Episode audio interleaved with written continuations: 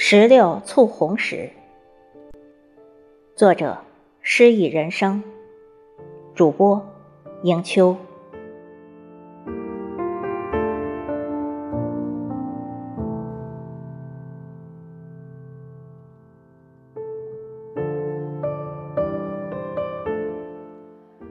石榴花是一种庭院花，长在乡下人家的短墙内，每至炎炎夏日。那零星开在翠叶间的簇簇红萝，总有耐不得寂寞的几只，悄悄探出头来。我们家没有种过石榴树，所以每至石榴花开的季节，就越发惦记石榴花的好。于是我常常选择某个清晨或者黄昏，像一只掠食的鸟儿，偷偷跑到人家的墙外。去捡拾落地的石榴花。石榴花的花萼很健壮，握在手中硬硬的，像攥不碎的童年。那时候，几乎每件外套上都有两个小口袋，左侧一个，右侧一个。当手里的石榴花多得实在攥不了的时候，我就将它们装进小袋子里。到底做什么用呢？我想，那一定是比艺术还要艺术的艺术，或者说是比禅还要有禅意的禅。那纯纯的，只是为了快乐。那年，母亲受人之托，去送一份喜帖，回来人家给她两个石榴，从来没有见过的大。从来没有见过的红，从来没有见过的诱惑。母亲将石榴掰开，分给家人吃，并将吐出的石榴籽撒在堂屋门前的土壤里。小时候的梦是足以当做真实来期待的。我从母亲的眼睛里，我仿佛看见了那破土而出的未来。不知又过了几个春去秋来，也不知是谁第一个发现了那萌芽的种子。就那样，在我们家的庭院里也有一簇石榴树。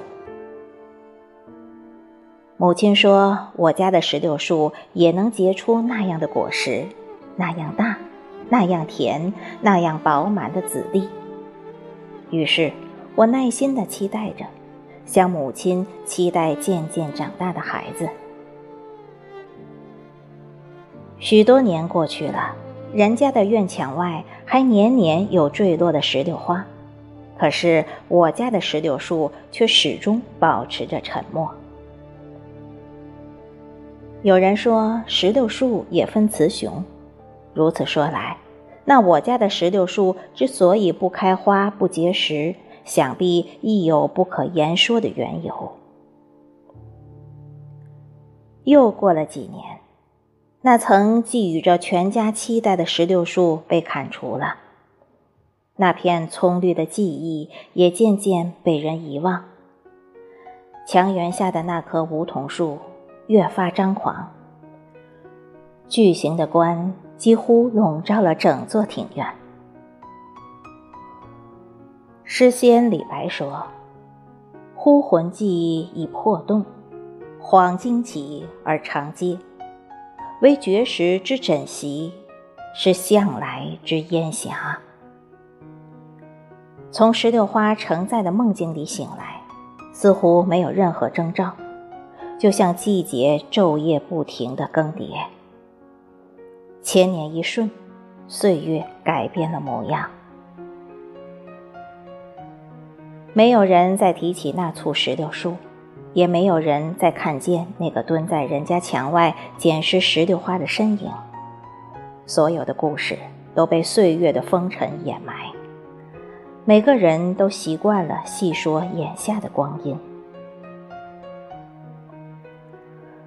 上周下乡，空气晴好的像被水淘洗过一样。